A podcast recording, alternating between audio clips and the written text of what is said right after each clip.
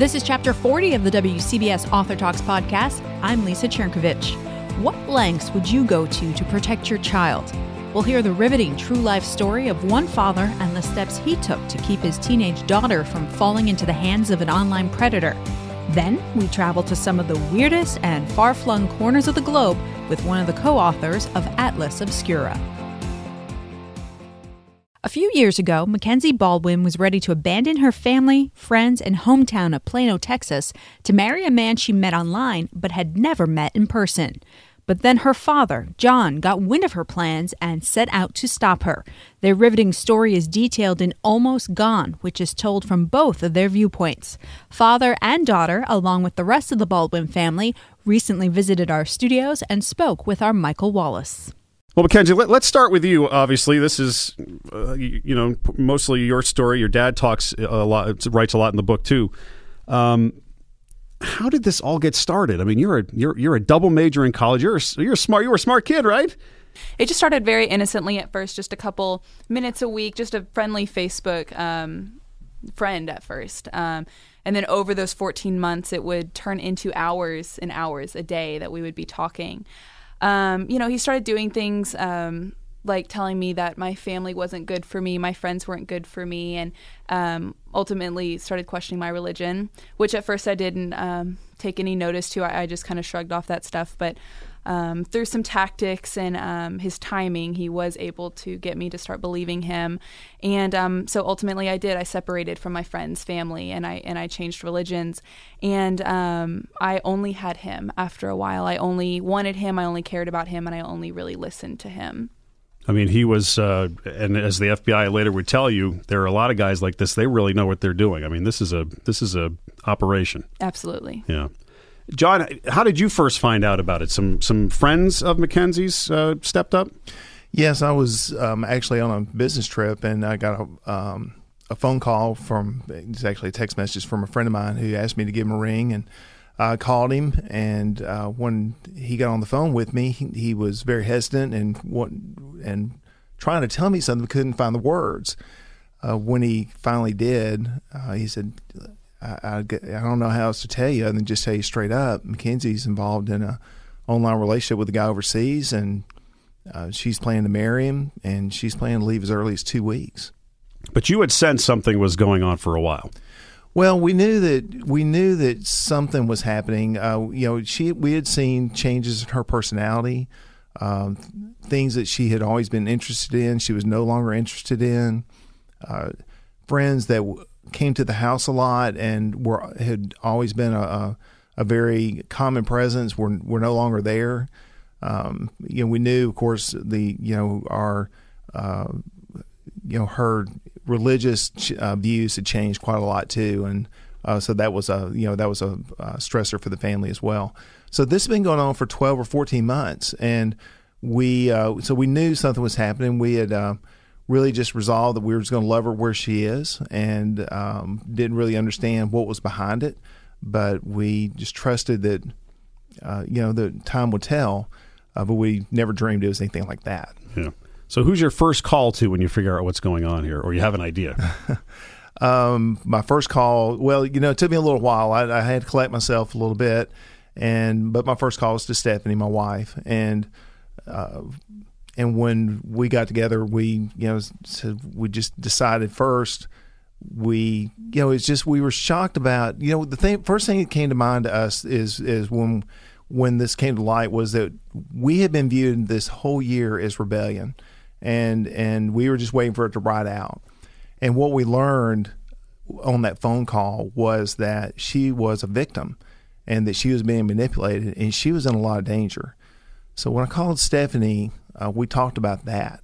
And we had to do two things. We had to stop her from leaving and we had to be secret about that because she had she had threatened to leave right away if, if we had got wind of it.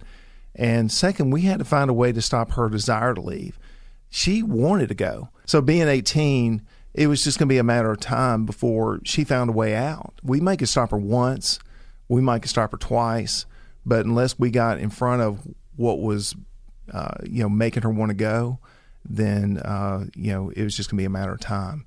And so we just put we had to put together a plan uh, to first stop her from leaving, and then address the second question. We didn't know how we're going to do that yet.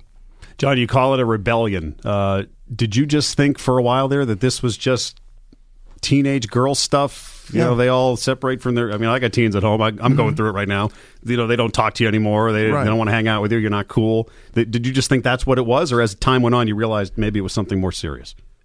Well, you know, for the first uh, for the first few months, uh, I really was just uh, really upset about the whole religion thing, and I was making that a big deal. Uh, and uh, and we it's core to our family beliefs, and and this is uh, you know pretty far departure from what we grew up in the South, you know, as as Christians. Um, but when what I realized though, and I had a we went to a family counselor to get to get a different perspective because what uh, after three or four months of, of going around just talking about that, it was pretty clear that what we were doing weren't going to work. that wasn't going anywhere. We had to try something different, so we went to a counselor. And when we uh, and that counselor told me two things. First, you're making this a lot more about you than than her, and uh, she was right about that. And second, uh, she goes, I, I really think that uh, you know she's 18.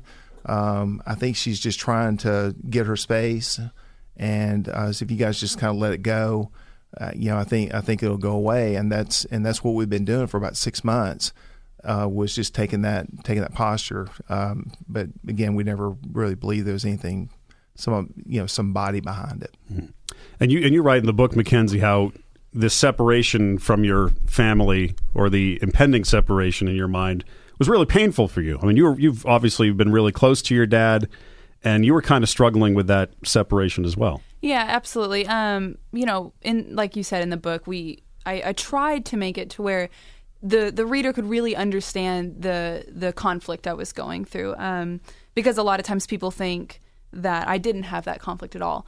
Um, but it was it was really really difficult, and I um, several times I would look around and think about what I was doing. Um, oftentimes late at night, you know, and um, and I, and I would start thinking, you know, what am I doing? You know, this is crazy. But then there was a point where I felt like I had done so much damage, like I had already done so much that um, I I was like, I can't go back. It's too late now. You know, I can't just stop. So So almost so even right up until the end when it almost happened, you still had some doubts. I did, because in the beginning, you know, like we said, it was just harmless, and I had no reason to, I had no reason to, um, to be second guessing what I was doing. I, I felt like I wasn't doing anything wrong at first. Slowly over time, more things started happening. I started drawing away more and more, and I started saying, you know, maybe, you know, maybe this isn't the best um, thing I should do. But then I would say, but we're not doing anything wrong. You know, I just want to talk to him. That's it. Um, and farther down the line, um, once I made severe decisions, um, I said, okay, you know, it's too late now. And I, like I said, I thought I loved him, and so I, sometimes I would second guess what I was doing, but oftentimes I would say, okay, but we, I've come this far. You know, I, I can't stop. So a lot a lot of this book centers around the this uh, pivotal meeting with FBI agents. Yes. Um, it's interesting. You kind of write about how it comes about, but you know, how did it, how did you realize?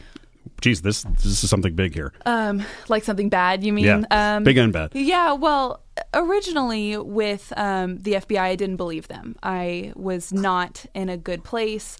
I would, um, I just didn't, I just, I was so wrapped up in and just obsessed with him that even with FBI agents sitting at the table telling me, um, this person has not good intentions for you, stop talking to him, whatever, I still just didn't listen to him. And um, right after the confrontation, you could say it did kind of scare me away from wanting to go over there.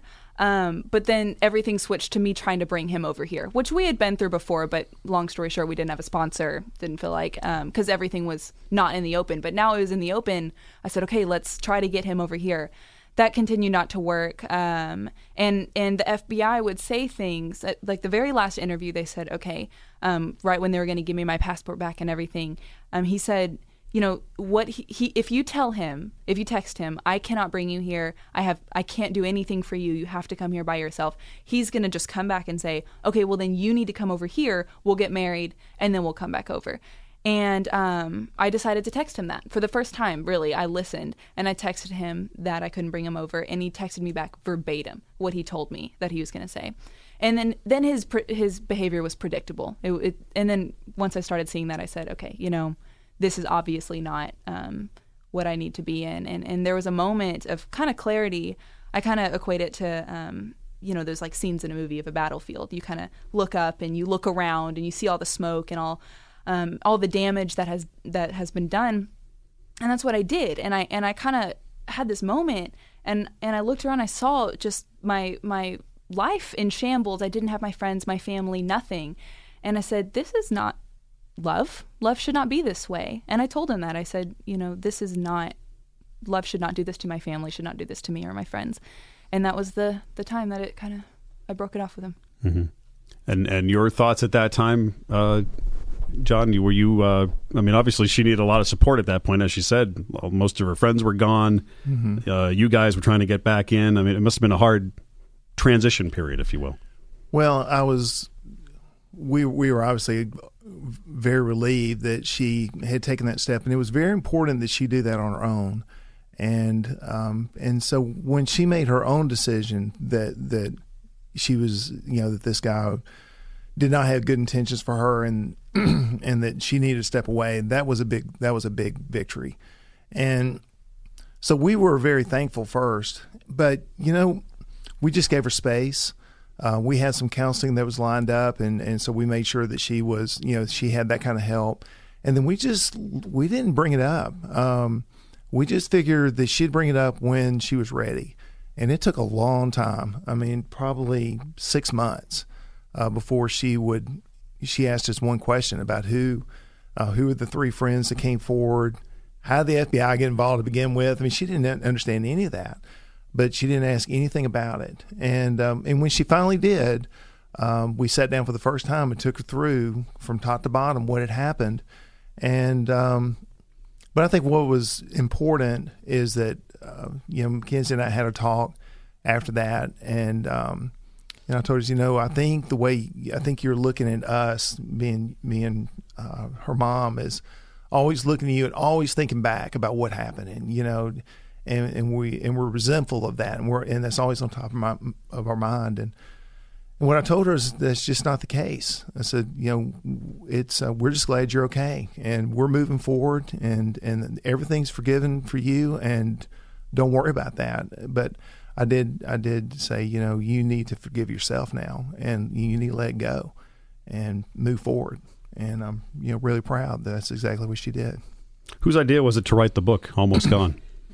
that was mine. Uh, but you know, all I, you know, my original intention was to write the book, and I was just gonna. I just wanted it for the family. I mean, we had been through, you know, really, God had been good to us. We had, and and when you look back, there was nothing that was that we could have predicted or engineered ourselves to put together everything that happened to save her, um, and the courage for friends to come forward, and the support we had, and uh, you know the FBI, all that just uh, it was just a a, um, a, miraculous mix of of wonderful people uh, that were just put together at the right exactly the right time and exactly the right place uh, to save her, and and and we think for a larger purpose.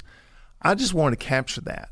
And and I was just going to write it for I wanted to write it for my families. I wanted my boys that when they're my age and maybe they have kids, you know, and they're facing a hardship, I wanted them to say, well, whatever happened to crazy Aunt Mac? How'd they get out of that? You know, and then uh, and have something could read and understand from my personal point of view what we did and how we you know what we were thinking and I wanted to write it very very real so they would have that to look back on. Um, Mackenzie was also wanting to use it to uh, to speak and try to help other girls and just pay it forward. So when I um, asked Mackenzie should write it with us, you know, to, that we write it together, we really thought there'd be a great opportunity for us to heal and kind of unpack it all, and, and it really was. Uh, but we were just going to self publish it, maybe do 50 copies, give you know mm-hmm. 49 to family, and you know have one extra on the on the bookcase, and that was going to be it. Yeah, it's great how you guys kind of you go back and forth chapter to chapter. We get uh, Mackenzie's version of an event, then we get your version. It's it's really good to see the two together. Uh, when did it start to take off into something more? Um, Mackenzie and Stephanie were doing some talking at a small Bible study, and uh, and we happened to have someone there that um, that listened to the story and said, you know, I think this is something that a lot of people could benefit from, and I'd like to put you in touch with um, a literary agent and have them read it, and that's how we got involved with our um, our literary agency, uh, Dupree Miller, and they read our the book was the manuscript was done and and they just read the full manuscript in its raw form. And she called us because you know you guys don't don't self publish anything uh, I, I, think that we can you know really like to package this up and help you get this up to a higher level mm-hmm. and um, we went from there and Mackenzie you you you do some of these speaking engagements uh, events for the book now um, and I think you mentioned in the book how you have girls coming up to you now all the time, mm-hmm. just yeah. mesmerized by your story, and and mm-hmm. uh, I guess in some cases they tell you that they've had similar situations. Yeah, they have, and um, you know, kind of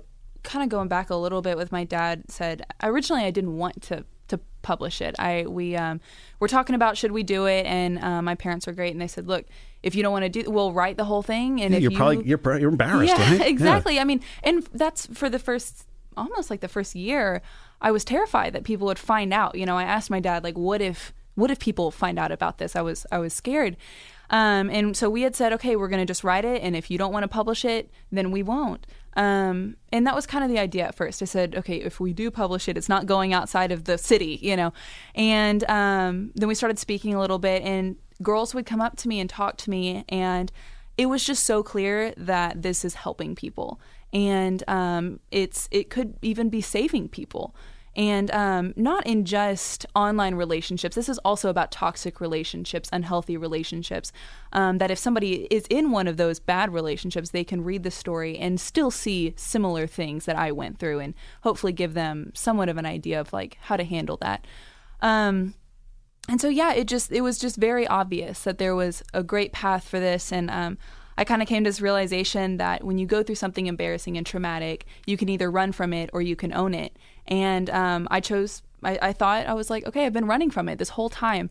And um, we decided, okay, we're going to own it and we're going to go forward from this and hopefully um, do something better for it, you know, help, help some people maybe. How's life now? Do you have a lot of your friends back? yes, I do. Um, I do have a lot of my friends, and um, they all came back actually the night that I broke it off with with Adam, the guy, um, I called them and I said, "Look, I know I've just been MIA for a while. Um, I'm sorry, but can you come over?" And they all came back over that night. Um, I'm a double major in college. I'm at University of Texas at Dallas, and um, trying to trying to maybe get into grad school at some point, and um, just doing speaking and just really um, really doing good. Yeah, and yeah. I hope to be a counselor one day. Whatever happened with the FBI investigation? Did they ever track this guy down, or there's really not much they can do? Uh, not not much they can do. Um, you know, their their focus in this case was to get her safe. Uh, there there actually wasn't a crime committed uh, with Mackenzie. Right. Uh, they they intervened uh, to uh, prevent her from making a big mistake herself, and um, and we left it at that. Hmm. So now you have the book. You're going. It sounds like all over the place to talk about it. Um, so is that the end of the story, or what's next? Uh, go ahead. okay. Well, I mean, I, I, mean, I don't know. I just we've this whole time we've felt like through for the very beginning of writing this book that it's just had a life of its own. Um, there have been things that have lined up perfectly that would never have been able to line up if it if um, there wasn't something driving this and it's just been amazing. And I often say it just seems like this book has a path and a life of its own, and we're just along for the ride. And it's been amazing. I never would have thought that we would end up in New York and doing amazing things like we're doing. And um, I, I, don't know. There's there's been some talk about certain things. I'm just not. I don't know. Wherever it wherever it goes, it's supposed to go. You're not privy to talk about it. yeah, I don't know what I'm supposed to say or not supposed to say. Do you know who's going to play you in the movie yeah, yet? Or, uh... yeah. Well, John and Mackenzie and uh, Mom Stephanie, thanks so much for coming in. It's a fascinating story, a great book, and uh, as you said, hopefully it, it, helps a lot of people. Thanks for coming in. Yeah, thank you. Thank you. Now for something a little bit off the beaten path, literally. The folks at Atlas Obscura have compiled some of their favorite hidden, macabre, and strange wonders of the world in an almost 500 page book. Co author Ella Morton stopped by to talk to me about it. So, for those who don't know, what is Atlas Obscura? Atlas Obscura is the definitive guide to the world's hidden wonders. We are uncovering places and people around the globe that are incredible, inspiring, that expand your sense of what is possible, and we are showing them to people around the world.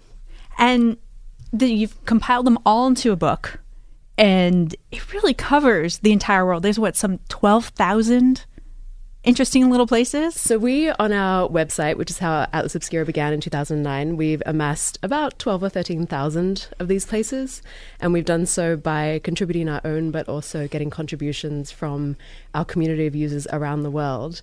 And the book is a sort of greatest hits version. It's our favorites, our best of the best, our showcase of the top uh, six or seven hundred from those 12 or 13,000. So it it's been hard to narrow it down, but this is what we think is the best. How did you narrow that down? Uh, a lot of arguments and a giant spreadsheet. We tried to, because it is a global book, we tried to have a good distribution geographically, but also in terms of the kind of wonders, because there are so many different categories. It could be anything from a, a 200 foot wide flaming hole in the Turkmenistan desert to a museum of Victorian hair art in Independence, Missouri. So we, we tried to get a, an even mix of natural wonders and museums run by one person and just strange, macabre things all of those sorts of things. Now, is that that subject always been something you've been attracted to? Are you a big traveler? How did you come to be involved with this? Well, I, Dylan and Josh, my co-authors, and I often talk about how, as children, we were very curious, nerdy people. I used to go to bed with an encyclopedia and just open it up at a random page, and that's the sort of approach that we went for in putting this book together. This idea that you could open it up, any of the 480 pages, you will see something that is incredible and that expands your sense of the world. And I have always been interested in stuff like that. I had been a freelance writer before and met Josh and Dylan, who had established Atlas Obscura as a website. And it was very much a meeting of minds and of, of common interests. Do you have a favorite place? I know that might be a difficult question to answer. Maybe we can narrow it down by like geographic region. yeah, it is. I, I, get this question a lot, and it's. I, I, think I say a different place every time because there are just so many. But one that I visited as a child, and I sort of talk about as part of the origin story of my uh, journey toward Atlas Obscura, is a place in New Zealand called Waitomo Caves, and it's this cave where you it's kind of like a, a, standard set of caverns where you can go spelunking and adventuring and such things, but um, it's very dark in there. And at the end of this trip through the caves, you get put into a rowboat and rowed along this underground river, and it's very dark. And you look up onto the cave ceiling, and there's what looks like an entire galaxy. And it's all these softly blue twinkling lights just everywhere you can look and you have a sort of distorted sense of um, perception and dimensions. Everything is a little bit mystical. And what those things are, each little light is a fungus gnat in its bioluminescent larval stage. So it's a very sort of magical experience. And that that I like to cite as a favorite just because it has that nostalgia factor as well because I went there as a kid. Yeah, and it sounds pretty cool. It's amazing. I recommend it. Now, for our listeners, they don't have to go as far as New Zealand to, to visit some of the cool places that you guys have uncovered. There's, I think you have like 550 in New York City alone. There's a whole bunch in New Jersey. Yeah, I mean, locally, there's just so many. There's so many that you can walk past every single day. Like in Soho, there is the New York Earth Room and it's this installation, this art installation that's been there since the 1970s by an artist named Walter de Maria, who also does a lot of land art. And you buzz a buzzer, which isn't really marked. It, I mean, it says New York Earth Room, but there's not a giant sign or anything that says what's in there. You get buzzed in, no one says anything. It's just this mysterious door opening. You go up two flights of stairs and you smell this sort of humid, earthy smell and you walk in and it's an entire floor of three feet deep of soil. And it's just sitting there quietly. It's been there for decades and it gets watered once a week. And it just sort of invites questions about why is there a bunch of soil in what is probably like millions of dollars worth of real estate in New York? So those sorts of things I really love, like finding out about what you've been walking past every day. How do you decide what makes the cut? Ah, the the criteria are sort of nebulous. There's not a, a checklist, but we have three elements. One is that it inspires wonder, and wonder has taken on a bit of a. I mean, it's hard to define wonder, but basically, if it makes your eyebrows raise, that's a good sign. Uh, it has to have an element of the hidden, and it needs to be surprising. So those are the sorts of three key things we look for. Um, we also have our own individual interests, like some of us like the macabre, some of us like the one person museums that are only open on Monday from 2 to 5. Uh, so each of us have our own predilections, but wonder inspiring is sort of the, the catch all term. Has it become more difficult now with the prevalence of social media, with people putting all this stuff out there? Or is it still easy to find things that cause that kind of reaction? Well, it's interesting because when this whole project started, we thought, okay, there's going to be a point at which we run out of things. The world is incredible, but it's incredible in a finite way. But every day we are learning about more things, and it's not as though they become mundane. They are increasingly incredible. Um, the other aspect of it is that what we're doing is there's an inherent inherent paradox to it in that we call ourselves a showcase of the obscure, and the more that we promote it and talk about it and show people to it, the less obscure it becomes. But um, we do find that showing these places gives them an appreciative audience, and it often allows people to connect and form community over these places and these interests. Is there like a list of people of all the places that they've gone that you guys have have put out there? So we have on the website we have a feature where you can mark either want to go or have been to one of the places in the database. And a few years ago, we got really into it and we got very competitive. We started checking off hundreds and hundreds of things, but so many get added every day. We add like six to eight new places every day. So it's hard to keep up. But yep, I guess wonders really never cease. It's true. It's very true. I need to go back through my list and just add a bunch. And one of the cool things that you guys do is you put the longitude and latitude with yes. all the places. How like, was that just something like a little geeky thing that you decided to do? it's definitely geeky. Uh, it appeals to the, the nerd in all of us, but we also wanted to emphasize that these are real places because so many of them seem just beyond your imagination. There are these bridges in the north of India in a place called Cherrapunji where they guide the aerial roots of rubber trees across a river. So they, they don't build bridges, they grow them. And looking at a picture of it, you think it's from a, a, Tolkien novel or something. But we wanted to emphasize that these are real places that you can visit. In some cases, it's possibly a bit dangerous to visit, and we, we note that in the book. Sometimes it may be a little bit difficult to access, like, not everybody can go to Blood Falls in Antarctica which is this incredible river of red water that flows down a glacier. But all of these places do exist in the real world. So we wanted to really emphasize that. And you guys also organize and run trips to some of these places, don't you? We do. That's a relatively new offering because we started doing events in eight cities around the US. We've been doing that for a few years. And in the last year or so, we've begun offering international trips. So we'll go to places like the Galapagos Islands, We'll go to the Arctic, to the Peruvian rainforest, and we like to take small groups. So it's it tends to be like-minded, appropriately nerdy about whatever subject it involves. So uh, one of our staff is very big on bird watching. So he went on the trip to the Amazon and really loved it. So that that's a new venture, but it's it's it's going very well. Yeah, it seems very popular. I took a, a, look at some of them, and a lot of them are already sold out. Yes, the tour of um, abandoned communist monuments in Bulgaria has been particularly popular. There really is a niche there, isn't there?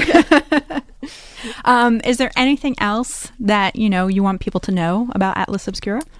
Well, I think that people talk a lot about the concept of a bucket list and of having these things that they need to check off their travel list.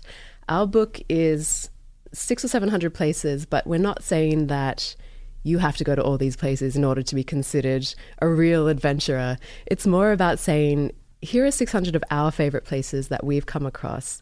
Now, this is a starting point. Now it's your turn to go out there in the world and find your own wondrous places. And please tell us about them because we'd love to see them added to the database. Yeah, really, don't stay at home on the couch. Go yeah. out and explore. Go. I mean, who knows what's out there? Maybe even on your block in your neighborhood. Go adventuring, and see what you find. Use those vacation days. Yeah. Well, Ella, thank you so much for joining us today. Thank you for having me.